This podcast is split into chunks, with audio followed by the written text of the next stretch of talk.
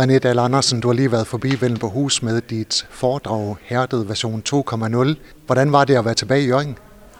Jamen, jeg elsker Nordjylland, så jeg var glad alle gang jeg kom op i eftermiddags lige gøre klar og hilse på folk. Og...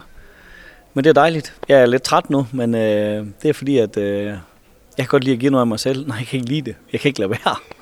Så det var godt at være hjemme. Jeg føler, at jeg er hjemme, når jeg er på den her del af det nordjyske. Er det en anden version af dit foredrag, når du er på hjemmebanen? Ja, det er der. Der kommer lige nogle flere nordjyske anekdoter, men det er ikke meget. Der er en 3-4%, der bliver lavet om, og så hvis der sidder nogen blandt publikum, som man kender, så inddrager jeg dem. Altså nogen, jeg spiller fodbold sammen med, eller i aften, der var der en god mand, der hedder Bent, som virkelig viste den nordjyske version af ham for 3 år siden, hvor vi mødte hinanden i Skagen. Og jamen, vi nordjyder, vi er jo, det ved alle nordjyder, der lytter til det her, eller ser det her, vi ved godt, at vi er ikke sådan lige, vi springer ikke bare lige sådan ud i armene på hinanden. Men vi er altså imødekommende og hjertevarme, når man først lige får brudt isen eller den første kontakt. René, kan du blive ved med at fortælle anekdoter og røverhistorier fra den kriminelle underverden? Jeg vil ikke sige, at jeg kan, men jeg kender en masse mennesker, der kan, som så tager dem med ind, og det er blandt andet det, jeg laver på den podcast på Podimo. Og indtil videre, jeg tror, jeg har holdt 200 foredrag nu rundt om i Danmark, og de fleste af dem, det er det, der hedder 1,0. Det er, at lad os sige, at jeg har holdt foredrag for 80.000, men så tænker jeg, at der er, lad os sige, 800.000 tilbage, som der forhåbentlig vil høre det, og hvis ikke, så klarer jeg den også alligevel. For jeg gør det faktisk, og det er der helt sikkert nogle nordjyder, så tænker jeg, det er altså ikke for pengene det her. Det giver mig noget som menneske, når jeg kommer ud og møder folk. Og jeg har været sådan en livsrejse igennem min historie. Efter jeg startede med at holde de foredrag for snart 2,5 år siden, så kommer der gamle soldaterkammerater, gamle fodboldkammerater, gamle politikolleger eller gamle mennesker fra den kriminelle underverden og siger, kan du huske, du knaldede mig der? Nej, det kan jeg ikke, men fortæl noget mere. Og så mødes man. Og ja, nu er jeg i Albertslund her for 3 dage siden. Der sad der altså en kollega ned, som jeg ikke har set i 15 år. Han var næsten 80. Og så havde vi lige en fælles historie, vi lige delte der, og gik glad hjem hver for sig. Jeg fik lige taget et billede, som måske er det sidste billede, jeg får sammen med ham. Og i dag, der mødte jeg en tidligere betjent her fra Jøring, som hedder Gunnar, som har været betjent i over 40 år. Så havde vi også lige en snak om det der med at være politibetjent og være menneske i det system. Og det giver mig altså meget mere end den der faktura. Hvordan kan jeg som gæst til dine foredrag, lytter til din podcast eller som læser af dine bøger, være sikker på, at du fortæller sandheden? Jeg har ikke noget skjul. Og det er der en del andre journalister, der har spurgt efter, at prøv bare at dykke ind i det og snakke med de mennesker, som jeg har mødt på min vej.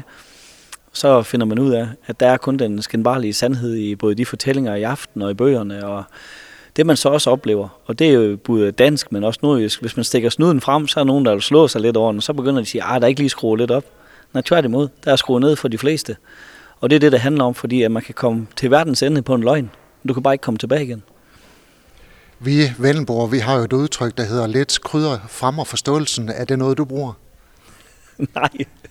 Jeg kendte faktisk ikke det udtryk. Så er du lidt krydret, det fremmer forståelsen.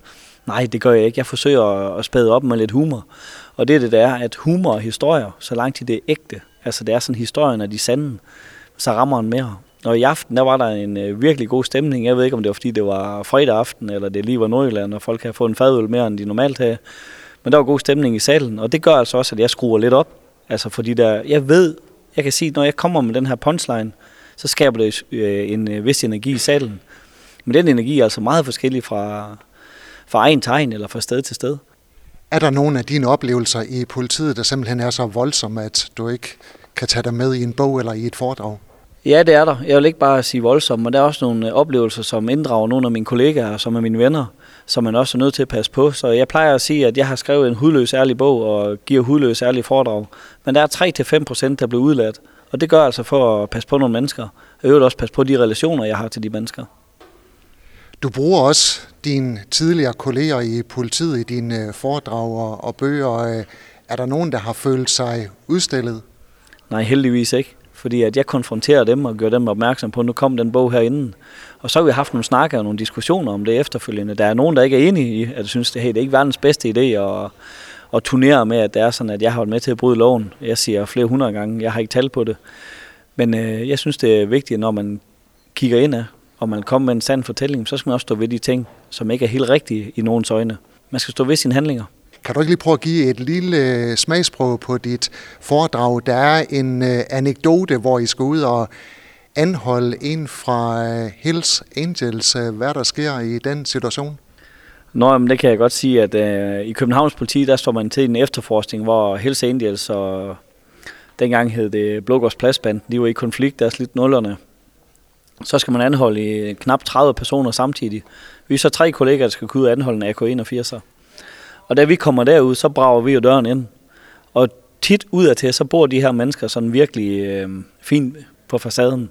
Men han sov altså bo i en halvandværelseslejlighed, der knap var møbleret. Og så går vi sådan til ham, altså med kærlighed og humor, og han ved godt, at klokken er slået. Og så ude i køleskabet, der står så altså det eneste, der står inde i køleskabet, det er en flaske B.U.E., altså som hedder B.U.E. i Nordjylland. Og det ser vi så til ham, du kan ikke blive stor og stærk af det der ketchup derinde. Nej, det vidste han godt, og så griner vi lidt af det. Og så under ransagningen, der finder vi så 25.000 i en brystlomme på en morgenkåb. Og det er han træt af, fordi at de 25.000, dem vidste han godt ville beslaglægge. Og så siger han så, kan I ikke lade mig lægge det til min kærestes nye patter? Og så kigger vi 3 kollegaer sådan lidt på hinanden, og den ene, han hedder Morten og fra Nødland, så trækker vi smilebåndet, og så siger han, jo, du får ikke gavn af de patter alligevel. Og så blev de liggende. Og man skal turde angribe den her verden med godt humør, og ikke tage tingene alt for alvorligt, fordi så er det en svær verden at være i, både undervejs, men også bagefter.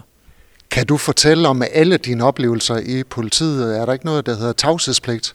Jo, det er der. Der er nogle ting, jeg ikke kan fortælle om. Jeg er helt bevidst, så fortæller jeg ikke, går jeg ikke i dybden med mit arbejde som undercover igen for PET. Der er nogle arbejdsmetoder og nogle greb, som det er sådan, at hvor jeg kan bryde min tavshedspligt. Der er også nogle sager, som har været involveret i, som kan gøre det. Så dengang, at jeg skrev både Hørby og Helhjertet, der sendte jeg dem forbi først nogle af mine kollegaer, og derefter så sendte jeg dem forbi en forsvarsadvokat for at se, om jeg kunne komme i klemme.